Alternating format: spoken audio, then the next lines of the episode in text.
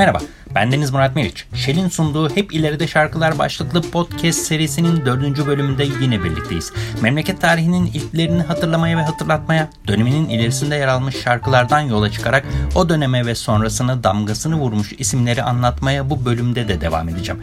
Söz ettiğim şarkıların bir kısmını Hep İleride Şarkılar başlıklı dinleme listesinde bulabilirsiniz. Liste Spotify'da yerini aldı. Iskalamayın. Bu podcast serisinin ilk 3 bölümünde Cumhuriyet'in ilk yıllarından başlayan bir yolculuğa çıkmış, 80'li yıllara uzanmıştım. 70'li yıllardan söz ederken arabeskin ön plana çıkmasıyla pop ve alaturkanın etkisini kaybettiğini söylemiş, yapılan kimi çalışmaların bir sonraki 10 yılın habercisi olduğundan söz etmiştim. Bunlar arasında en önemli çalışma Ergüder Yoldaş imzalı Sultaniye Yah. Nur Yoldaş'ın muazzam sesinden dinlediğimiz şarkı 80'li yıllara doğru ilerlerken umudumuzu arttıran çalışma. Dinleme listesinde 80'li yıllar bölümünün Mihrimah'la başlaması bundan çünkü bu adı taşıyan albüm 1982 yılında yayınlandı ve çok sevildi. 70'li yılları en azından ilk yarısını simgeleyen sözcük umuttu. Sonrasında rüzgar tersine esti, hikaye değişti ve memleketin karanlık günleri başladı. Mutsuzluk ve umutsuzluk karanlıktan beslendi, ortama hakim oldu. 1980 yılının 12 Eylül günü yapılan darbe ortamın daha da kararmasına sebep oldu. 80'li yıllar bu yüzden renksiz başladı ve bu renksizlik hayatın her alanını etkiledi. Müzik bu noktada devreye girdi ve umudu yeniden yaşarttı. Başta 70'li yılların son deminde piyasayı ele geçiren arabesk ortama hakim oldu. Sonrasında buna alternatif çalışmalar yapıldı. Arada Alaturka'yı ya da halk arasındaki yaygın adıyla söylersek Türk sanat müziğini çok seslendirmeye çalışan kimi isimler ortaya çıktı. Nihayetinde pop ve rock yeniden devreye girdi. 80'li yılların ikinci yarısı her şeye rağmen insanların umut etmeye başladıkları dönem olarak tarihe geçti. Az önce söyledim bunda müziğin payı büyük. Bu serinin şu ana kadar yayınlanan 3 bölümünü dinleyenler popüler batı müziği tarihini 1950'li yıllara hatta biraz daha öncesine uzattığımı fark etmiştir. Bu elbette benim yaptığım bir şey değil. Müzik tarihçileri böyle diyor. Kantolar, tangolar ve cazdan twist'e uzanan türler bir yana asıl gelişme 1950'li yılların ikinci yarısında dünyayla hemen hemen aynı anda memleketi etkisi altına alan rock and roll'la başlıyor. 60'lı yıllarda yapılan bütün çalışmalar bu modanın uzantısı. Arada yapılan yerli ve milli denemeler buna dahil. Anadolu Pop bu denemelerin geldiği son nokta ki 70'li yılların ikinci yarısında yön değiştirdi ve bu türün en önemli isimleri politik şarkılar yapmaya başladı. Bu arada kökü yabancı şarkılara yazılan Türkçe şarkılarda yani aranjmanlarda olan pop ana arteri ele geçirdi. O dönem Türkçe sözlü hafif batı müziği ya da kısaca hafif müzik olarak anılan bu tür diğerleri gibi yeniydi. Genç bestecilerin ortaya çıkışıyla etki alanı büyüdü art arda yapılan plaklarla beslendi ve pop 70'li yıllara damgasını vuran tür olarak tarihe geçti. Bunu söylerken popla birlikte ana artere çıkan rock'ı unutmuyorum elbette. Bugün baktığımızda pop müziğin altın yılları olarak anabileceğimiz bu dönemde tanıştıklarımız hala dinlediğimiz şarkılar.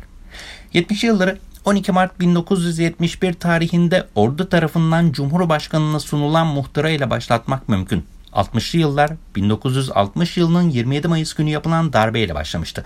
80'li yılları başlatan bir başka darbe. 12 Eylül 1980'de ordu yönetime el koydu ve karanlık dönem başladı. 70'li yılların başında yaşananlar bu dönemde daha ağır bir şekilde karşımıza çıktı. Sakıncalı addedilen kitaplar toplandı, yakıldı, konserler yasaklandı, müzisyenler tutuklandı ya da memleket dışına gitmek zorunda kaldı. Bu dönem yapılan kimi albümler yasaklardan payını aldı ve bazıları Danıştay kararıyla ibaresi konularak satışa sunulabildi. Aynı yıllarda grup yorumdan Ahmet Kaya'ya uzanan pek çok isim şarkılarıyla insanlara umut oldu. Kitleler onların konserlerinde yeniden bir araya geldi. 80'li yıllar bilhassa sokakta yan yana gelmenin yasaklandığı yıllardı. 1 Mayıs'ın bile sinema salonlarında kutlandığı yıllar diyeyim, gerisini siz anlayın. Dışarıdaki ilk büyük buluşma 20 Eylül 1985'te hayatını kaybeden Ruhi Sun'un cenazesi. Ona da polis saldırdı. Böylesi karanlık bir dönemden söz ediyorum. Sonrasında bu karanlık konserlerle aşıldı. Buluşmalar başladı ve insanlar hep bir ağızdan şarkı söylemeye başlayınca ortam şenlendi. 70 yılların bereketi ve bunun getirdiği hareketlilikle canlanan un kapanı yani müzik piyasası 80'li yılların başında durgun bir dönem yaşadı. Sonrasında art arda yayınlanan albümlerle bu durgunluk aşıldı. Arabesk Başta John Smith'i gibi görünmüştü ama sonrasında herkes aynı şeyi söylemeye başlayınca bunun böyle olmadığı anlaşıldı. Beklenen hareket pop ve rock'ın yeniden devreye girmesiydi ki burada anılması gereken bir isim var Sezen Aksu. Sanatçının Atilla Özdemiroğlu ve Aysel Gürel'le yaptığı Firuze, arabeske alternatif üretilmiş ilk şarkıydı. İkili, sonrasında Nüket Duru'nun seslendirdiği Sevda'yı yaptı. İki şarkı da çok sevildi ve plakları, kasetleri çok sattı. Ancak bunlar öngörüldüğü üzere arabeski ortadan kaldıramadı. Bilakis popun arabeskleşmesine katkıda bulundu ve 90'lı yıllarda ortalığı saracak olan melez bir türün ilk adımları olarak tarihe geçti. Sezen Aksu ard arda yaptığı plaklarla bu süreçte katalizör görevi üstlendi. Sonrasında yanına Kayahan da ilişti ama bunu bir sonraki bölümde 90'lı yıllara geldiğimizi anlatmak en doğrusu. Yine de bahsi geçmişken Kayahan'ı anayım zira söylediği şarkılarla olmasa da besteleriyle bu döneme damga vuran isimlerden biriydi.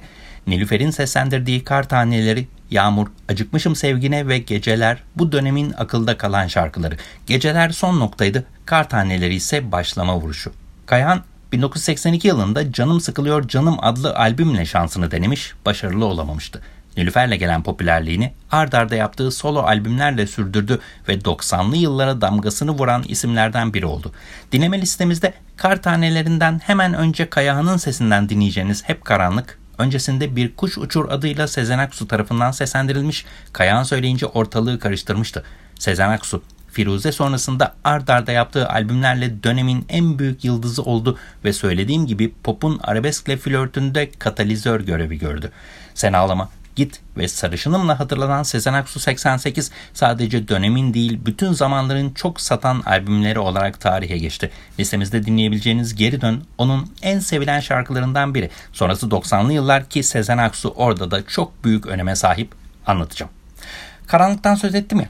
Onu en iyi anlatan şarkılardan biri İlhan İrem imzalı olanlar olmuş. 70 yıllar boyu yaptığı naif aşk şarkılarıyla tanıdığımız sanatçı 80'li yıllarda dümeni senfonik rock'a kırdı ve ard arda yaptığı 3 albümle dikkat çekti. Pencere, Köprü ve Ötesi. Aynı adlı kitapla da desteklenen bir üçleme bu. Öncesinde İlhan İrem diskografisi açısından da ayrıksı sayılabilecek bir albüm var Bezgin.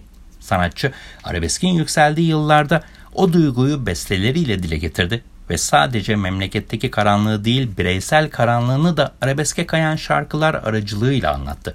Olanlar olmuş bu albümde karşımıza çıkan bir şarkıydı ve dönemin en iyi şarkılarından biri olarak tarihe geçti. İlerideydi çünkü İlhan İrem'in sonradan atacağı adımların izini bu şarkıda bulmak mümkün. Olanlar olmuş sonrasında dönemi anlatan bir başka karanlık şarkı daha var. Bu kez rock cenahından. Kramp imzalı lan ne oldu? Şarkı o kadar sevildi ki içinde bulunduğu albümün adı Püf Püfken bu unutulduğu sonraki baskılarda albümün adı Lan Ne Oldu olarak değişti. Kramp 80'li yıllarda tanıştığımız rock gruplarından sadece biri. Hardaldan Devile, Aqua'dan Whiskey'e pek çok grup o yıllarda verdikleri ortak konserlerle adından söz ettirdi. Bu konserler ekseriyetle sinema salonlarında yapılıyordu ama konserler sırasında koltuklar kırıldığı için sinema sahipleri bir süre sonra salonlarını rock gruplarına kiralamaktan vazgeçti. Böylelikle buluşmalar düğün salonlarına taşındı.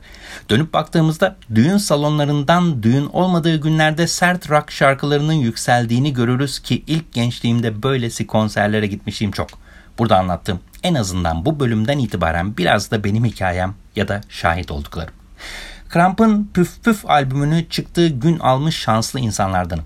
Aslında albümün çıkış tarihi 1993. Bir sonraki bölümde söz etmem gerekiyor ama lan ne oldu tam da bu dönemi anlattığı için hikaye bu bölüme girdi.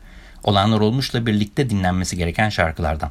Ard arda dinlediğimizde olanları daha da iyi anlamak mümkün. Bunların yanına bir de mozaik şarkısı iliştireyim ki o da listede var. Bildiklerimiz. 12 Eylül sonrasında yaşananları bütün çıplaklığıyla anlatan şarkılardan biri bu. Tarihe düşülmüş bir not. Mozaik ya da uzun adıyla anarsam Mozaik Müzik Topluluğu Boğaziçi Üniversitesi bünyesinde kurulmuş, hafıza tazelemek üzere yola çıkmış, yaşananları şarkılarına aktarmış bir ekip. Yaptıklarıyla 80'li yılların bir hayli ilerisindeki ekibi oluşturanlar bugün bambaşka noktalarda şahane işler yapıyor. Ayşe Tütüncü, Bülent Somay, Ezel Akay, Ümit Kıvanç, Serdar Ateşer, Sumru Ağır Yüreyen ve diğer isimler mozaik bünyesinden çıktı sinemadan edebiyata uzandı. Ard arda yayınlanan 4 albüm bir yana bu isimlerin yaptıkları bile bu topluluğu baş tacı etmemiz için yeterli. Sizi bilmem benim en sevdiğim topluluk Mozaik. Yaptıkları şarkıları hala dinliyorum. Konser verdiklerinde peşlerinden koşuyorum. O dönemde şahit olduğum en güzel konserlerden birinde onların olması tesadüf değil. Ankara'da devrim adıyla anılan ODTÜ stadyumunda hem de bulutsuzluk özlemiyle birlikte mozaiki dinlediğim gün hayatımın önemli kırılma noktalarından biri ki kendi adıma söyleyeyim benim için hep ileride konser buydu. O günden sonra başka bir yola girdim bugün karşınızdayım. Bulutsuzluk özlemini andım. Onlardan da söz edeyim. Nejat Yavaşoğulları 70'li yıllarda soyadını kullanmadan yaptığı 2.45'lik de adından söz ettirmiş. 80'li yılların ortasında Bulutsuzluk Özlemi adıyla yaptığı kaset onu yeni dinleyicisiyle buluşturmuştu. Albümün adı Mümtaz Soysal'ın bir makalesinde kullandığı ifadeden geliyordu. O kadar sevildi ki sonrasında topluluğun adı oldu. İkinci albüm 1989 yılında Uçtu Uçtu adıyla yayınlandı ve acil demokrasiden sözlerimi geri alamama, tepedeki çimenlikten bayram görüşmesine pek çok şarkı dillerde dolandı, hala söyleniyor. Mozaik için tarihe not düştü ifadesini kullanmıştım ya, aynı şey bulutsuzluk özlemi için de geçerli. Memlekette olanı biteni şarkılarına taşıyan topluluklardan. Üstelik sözlerini hiçbir zaman esirgemediler, esirgemiyorlar, şarkılarında söyledikleri gibi geri de almıyorlar. İşte bu yüzden ODTÜ'de izlediğim o konser benim için çok değerli. Bir şey daha var. Nejat Yavaşoğulları ve topluluğu Bulutsuzluk Özlemi 80'li yıllarda ısrarla Türkçe rock yaptı. O yıllarda gündemi işgal eden bir soru vardı. Türkçe sözlü rock olur mu? Bu soruyu soranların Barış Manço, Cem Karaca, Ergin Koray, Moğollar gibi isimleri unutması 12 Eylül darbesiyle alakalı. Darbe sonrası geçmiş silindi. Bilinçli bir hafıza kaybı oluşturuldu ve her şey unutuldu, unutturuldu. Bulutsuzluk özlemi tam da bu dönemde devreye girdi, geçmişi hatırlattı. Dünü güne taşıdı, yarının şarkısını söyledi. Türkçe sözlü rock olmaz savını tek hamlede etkisiz hale getiren topluluğun kurucusu Nejat Yavaşoğulları o dönem düzenlenen panellerde tek başına bunu savunuyordu. Türkçe rock olur. Savunmakla kalmadı, bunun en güzel örneklerini verdi. Üstelik bunlarla sadece 80'li yıllar şenlenmedi, sonrasında yürünecek yol sağlam temeller üzerine kuruldu. 12 Eylül müziğe büyük darbe vurdu. Toplatılan, imha edilen, yasaklanan plaklar, kasetler bir yana başta Cem Karaca, Melike Demirağ, Şanar Yurdatapan gibi sanatçılar hayatlarını memleket dışında sürdürmek durumunda kaldı ve bu isimler bir süre sonra vatandaşlıktan çıkartıldı. Cem Karaca ile birlikte yaptıkları da silindi. Plakları ev aramalarında bulunduğunda suç unsuru sayılıyordu. Bu yüzden insanlar bu plakları bizzat imha etti. Onun unutulduğu dönemde bir dönem Türkçe rock yapan sanatçılar, topluluklar da unutuldu. Nejat Yavaşoğulları'nın katıldığı panellerde çıkan tartışmalar biraz da bu belleksizlik hali yüzünden. Neyse ki hep böyle kalmadı. Eskiler yavaş yavaş ortalığa çıktı, eski şarkılar yeniden söylenmeye başladı.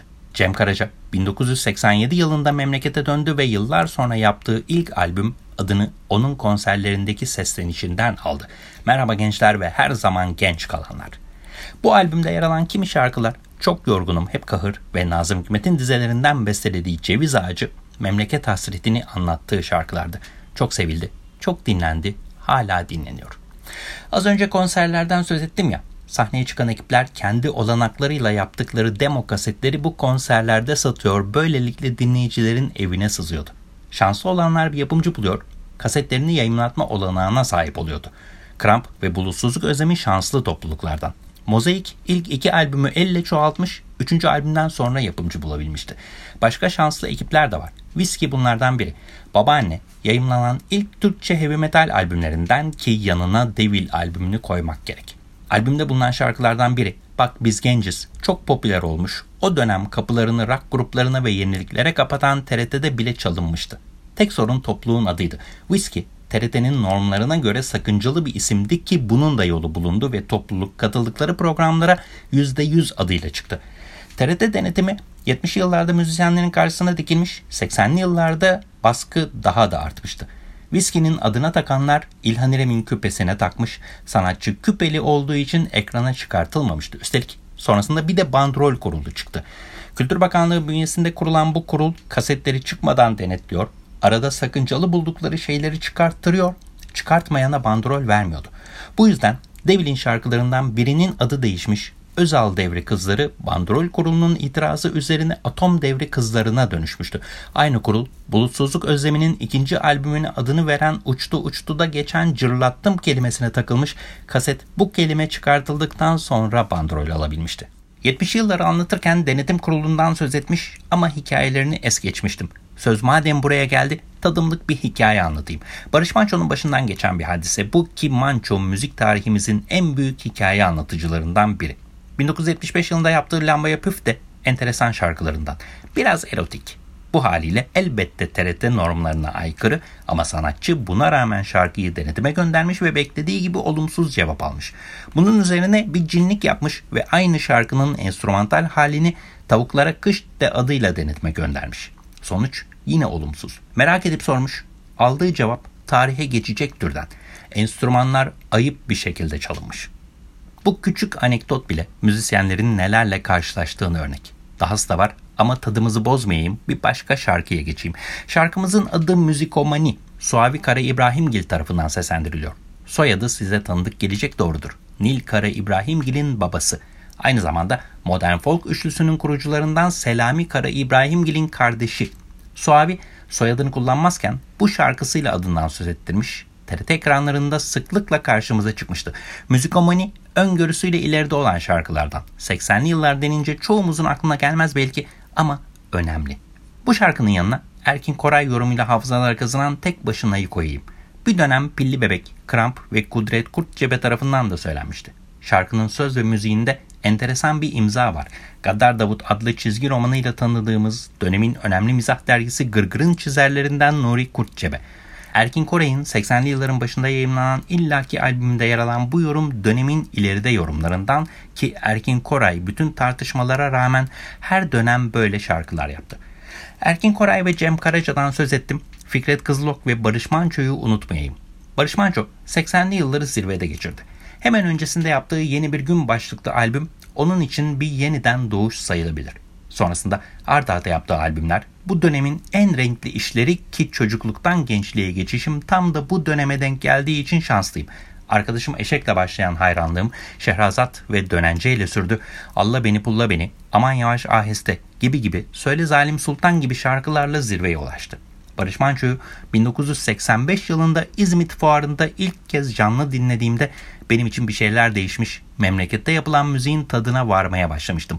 13 yaşındaydım. Sonrasında dümeni Türkçe'ye kırdım ve bugünlere geldim. Bu anlamda bir başka kırılma noktası yine İzmit'te tanıdığım Mazhar Fuat Özkan ama ona biraz sonra geleceğim. Az önce bir kısım Barış Manço şarkılarını andım ama aradan sıyrılan iki şarkı var. Biri Arkadaşım Eşek. Tüm zamanların en büyük şarkılarından biri bu. Kendi deyimiyle 7'den 77'ye herkese etkiliyor. Müziğindeki tuhaf neşeye aldanmayın aslında acıklı bir şarkı. Ben dahil çevremdeki bütün çocuklar onunla büyüdü. Hala yakınlarımdaki çocuklara bu şarkıyı dinletiyorum. İstisnasız hepsi seviyor. Manço repertuarından sıyrılan diğer şarkı Aman Yavaş Aheste. Bu şarkı için erken dönem bir rap örneği denebilir ki onu ileride kılan da bu. Rap bugünün gözde türü ama öncesi var. 90'lı yılları anlatırken kimi erken örneklere değineceğim. Bu şarkıyı onların öncüsü olarak buraya bırakayım.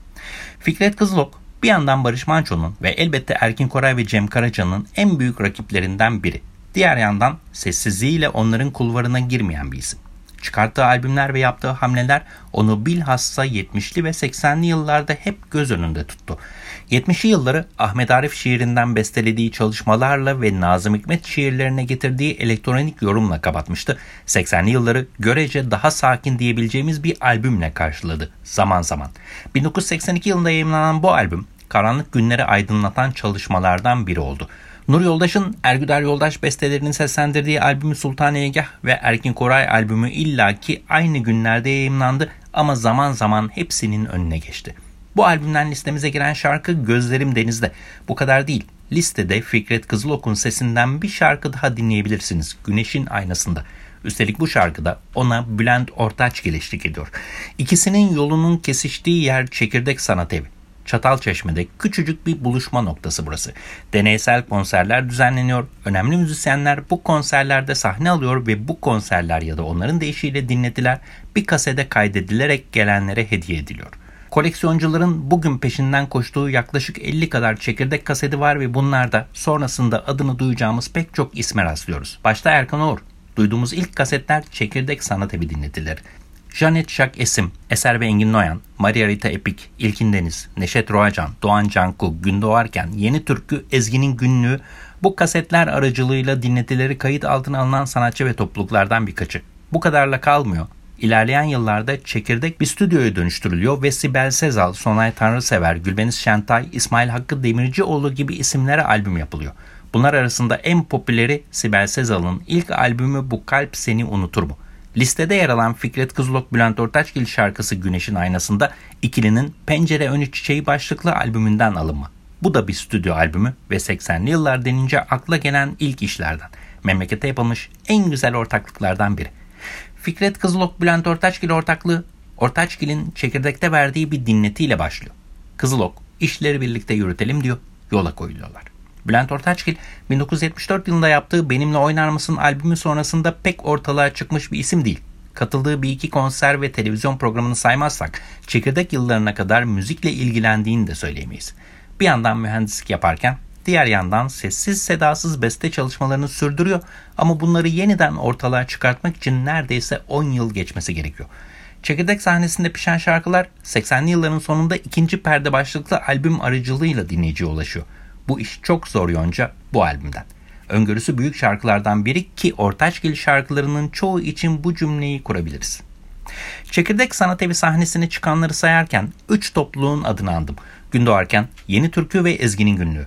Yeni Türkü Ankara kökenli bir topluluk. Selim Atakan ve Derya Köroğlu'nun Ankara Fen Lisesi sıralarında başlayan müzikal birlikteliği üniversite yıllarında da sürüyor ve Yeni Türkü tıpkı mozaik gibi dünya müziğinden örnekleri verdikleri açıklamalı konserler aracılığıyla dinleyiciye sunuyor. Bunu yaparken kendi bestelerinden müteşekkil bir repertuar da hazırlıyorlar ve ilk albümleri Buğdayın Türküsü'nü 1979 yılının sonlarına doğru yayınlıyorlar. Yazık ki darbe dönemine denk gelen bu albüm sonrasında kayboluyor ve üniversite bitiminde yollarını İstanbul'a düşüren Köroğlu Atakan ikilisi yanlarına başka isimleri alarak yeni türküyü yeniden kuruyorlar. Adlarını duyurdukları albüm Akdeniz Akdeniz. Sonrasında art arta Dünyanın Kapıları, Güne Bakan ve Yeşilmişik yayınlanıyor. Bu albümler Yeni Türkü adını hafızalara kazıyor. Çıkarttıkları pek çok hit şarkı var ama bir var ki bilhassa toplumsal olaylarda insanlara hep umut verdi. Fırtına. Geçse de yolumuz bozkırlardan, denizlere çıkar sokaklar dizesi hala unutulmuş değil ve hala hep bir ağızdan söylenen bir şarkı bu. Gün doğarken Ankaralı sayabileceğimiz topluluklardan. Amca İlhan Şeşen ve yeğenleri Gökhan ve Burhan Şeşen tarafından kurulan topluluk 1986 yılında Bir Yaz Daha Bitiyor başlıklı albümle dinleyenlerine merhaba dedi. Yaz bulutlarıyla ününü katmerledi. Sarmaş Dolaş dönemin önemli şarkılarından. Ezgi'nin günlüğü derseniz üniversite çevrelerinde ve şan tekniğiyle söyledikleri türkülerle ünlendi. Besteleriyle ön plana çıktı ve hatırı sayılır bir dinleyici kitlesi oluşturdu. Sonrasında başta grup yorum olmak üzere memleket meselelerini anlatan şarkılar yapan topluluklar kuruldu. Rock gruplarında sayarsak 80'li yılları grupların dönemi olarak nitelendirebiliriz. Bunları söylerken Ankaralı şahane topluluk Çağdaş Türkü'yü ve daha önce bahsini geçirdiğim Mozaik'i unutmayayım. Başta ben o dönemi yaşayan hemen herkesi etkilemiş topluluklar bunlar. 80'li yıllarda parlayan bir diğer isim Zülfü Livaneli. Yanına Ahmet Kaya'yı da koyabiliriz ama o bambaşka bir yerde. Livaneli 70'li yıllardan gelen birikimini bu 10 yılda farklı bir şekilde ön plana çıkardı. Öncesinde saz kullanan, türküleri çok sesli düzenlemelerle dinleyiciye sunan, farklı çalışmalar peşinde koşan sanatçı 12 Eylül sonrasında yaşadığı kısa sürgün hayatını 1984 yılında yaptığı Ada ile sonlandırdı ve onu özleyenleri Şan Tiyatrosu sahnesinde ard arda verdiği konserlerle selamladı ki bunlar sonrasında İstanbul konserleri başlığıyla albüm olarak yayınlandı. Ada sazdan caza dönüşün simgesiydi. Livaneli sonrasında yaptığı albümlerde de farklı buluşmalar gerçekleştirdi. 1986 yılında Mikis Theodorakis'te yaptığı Güneş Topla Benim için ve memleket dışında olduğu yıllarda Maria Faranduli ile yaptığı albüm bunlardan ikisi. Film müzikleri ve oyun müzikleri cabası. Şan tiyatrosu sahnesinden açık hava tiyatrosuna taşan konserler sonrasında daha da büyüdü ve Livaneli büyük katılımlı kitlesel konserlere imza atan bir sanatçıya dönüştü. Şarkılarını hep bir ağızdan söylemek insanlara iyi geliyordu. Bu anlamda 80'li yılların en önemli isimlerinden biri olarak tarihe geçti ama orada durmadı, ilerledi. Bugün memleketin en özel isimlerinden. Şimdi dümeni biraz farklı bir yere kırayım ve 70'li yıllarda hayırla andığım 4 ismin yaptıklarına göz atayım. Ajda Pekkan, Nüket Duru, Sezen Aksu ve Nilüfer. Sezen Aksu ve Nilüfer'den söz ettim. Arabeske karşı yapılan çalışmalar bahsinde Nüket Duru'yu da andım ama yaptığı bu kadarla sınırlı değil. Duru her şey bir yana 80'li yılların hemen başında yaptığı albümlerle dinleyicisini mutlu etti. Ajda Pekkan 1980 yılında Petrol ile Erevizyon şarkı yarışmasında ülkeyi temsil etmiş ama aldığı başarısız sonuç onun 3 yıl boyunca sessiz kalmasına sebep olmuştu. 3 yıl sonra Superstar 83 adını verdiği albümle sahalara döndü ve bu albüm başta uykusuz her gece bütün şarkılarıyla çok sevildi. Ajda Pekkan sonrasında yaptığı çalışmalarla bu 10 yılı da zirvede kapattı. Erevizyon şarkı yarışması ard arda alınan başarısızlıklarla gündemden düşmek üzereydi ki genç bir ekip bu yarışmada yüzümüzü güldürdü. Clips ve onlar. Sözlerini İlhan İrem'in yazdığı, bestesini Melih Kibar'ın yaptığı Hale ile dokuzunculuk aldığı ve bu yarışmada Türkiye'yi ilk ona sokan ilk şarkı oldu. Şarkı 76 yılda bir dünyayı ziyaret eden Hale'yi kuyruklu yıldızına selam çakıyordu. Candan Erçetin, Sevingül Bahadır, Gür Akat gibi isimlerden oluşan ekibin temennisi barıştı ama bu hala gerçekleşmedi. Yine de Haley döneminin ileride şarkılarından biri olarak tarihi geçti. Bu bahsi kapatmadan TRT'nin söz yazarı İlhan İrem'i küpe takıyor olduğu için yarışmaya götürmediğini söyleyeyim ki az önce bu küpe bahsinden söz etmiştim. Denedim dertli. 1983 yılında Erevizyon şarkı yarışması Türkiye elemelerine katılan ve ilk elemede elenen şarkılardan biri 1984 yılında ortalığı karıştırdı.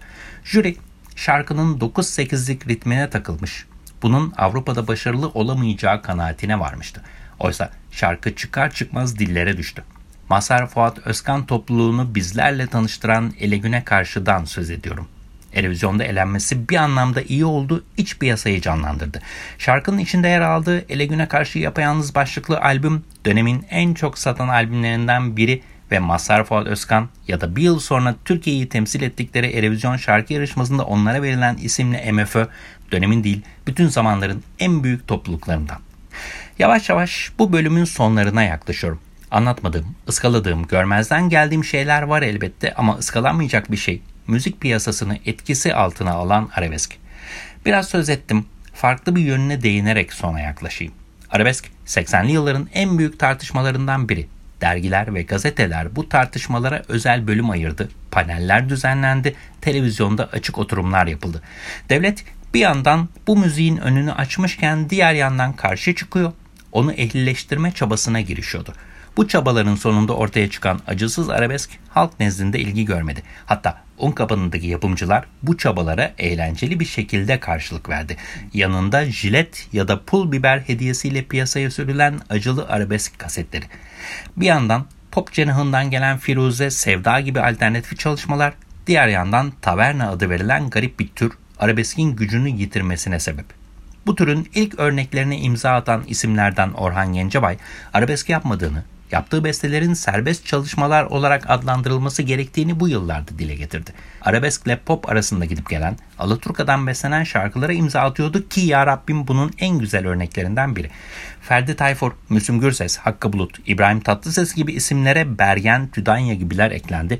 Küçük Ceylan, Küçük Emrah gibi çocuk şarkıcıların ortaya çıkışıyla arabesk zirveye tırmandı. Bu tırmanışın önüne geçenler Alaturkacılar. Besteci Erdoğan Berker'in Serap Mutlu Akbulut ve Samime Sana ile yaptığı batılı çalışmalar, Metin Milli'nin çok sesli denemeleri ve Yıldırım Gürses'in topluluğu Hoş Sada ile birlikte yaptığı adına çok sesli Türk hafif sanat müziği dediği çalışmalar bu yıllardan aklımızda kalanlar. O kadar ki Erol Evgin ve Nüket Duru da bu tarz çalışmalara bulaştı ve bu tarzda albümler yaptı. Erol Evgin'in sesinden sevilen bir ilkbahar sabahı sevgi üzerine sohbet adıyla ilk kez Samime Sanayi tarafından seslendirilmiş büyük ses getirmişti. Yıldırım Gürses şarkıları zaten dillerde dolanıyordu. Bunların yanına yakın zamanda yeniden moda olan bir başka sanatçıyı iliştireyim, sözlerimi toparlayayım. Bir diziyle yeniden gündeme gelen Ferdi Özbeğen şarkısı Gündüzüm Seninle'den söz ediyorum. Yıllar sonra yeniden dillere düşen bu şarkı insana 80 yıllarda gidilen kamu kamplarını ve yazlıkları hatırlatıyor. Sözlerimin sonuna geldim. Renksiz bir dönemi renkli şarkılarla anlatmaya çalıştım. 90'lı yıllar ziyadesiyle renkli. Şen'in sunduğu Hep İleride Şarkılar başlıklı podcast serisinin 5. ve son bölümünde o yıllardan söz edeceğim. Kısa bir özet gerekirse yaşanan tam da şu. Özel radyo ve televizyonların devreye girmesiyle sağlanan özgürlük, bilgisayarın müziğe bulaşmasıyla birlikte yaşanan kolaylıkla birleşti. Bu dönemde aradan sıyrılan pop oldu. Sonrasında rap ve rock devreye girdi. Bu ve daha fazlası bir sonraki bölümde. Bendeniz Murat Meriç. Aranızdan ayrılmadan önce sizleri bir kez daha hep ileride şarkılar başlıklı dinleme listemize davet etmek istiyorum. Sözünü ettiğim şarkıları Spotify üzerinde bulabileceğiniz bu liste aracılığıyla dinleyebilirsiniz. Önümüzdeki bölümde yeniden buluşmak üzere. Hoşçakalın.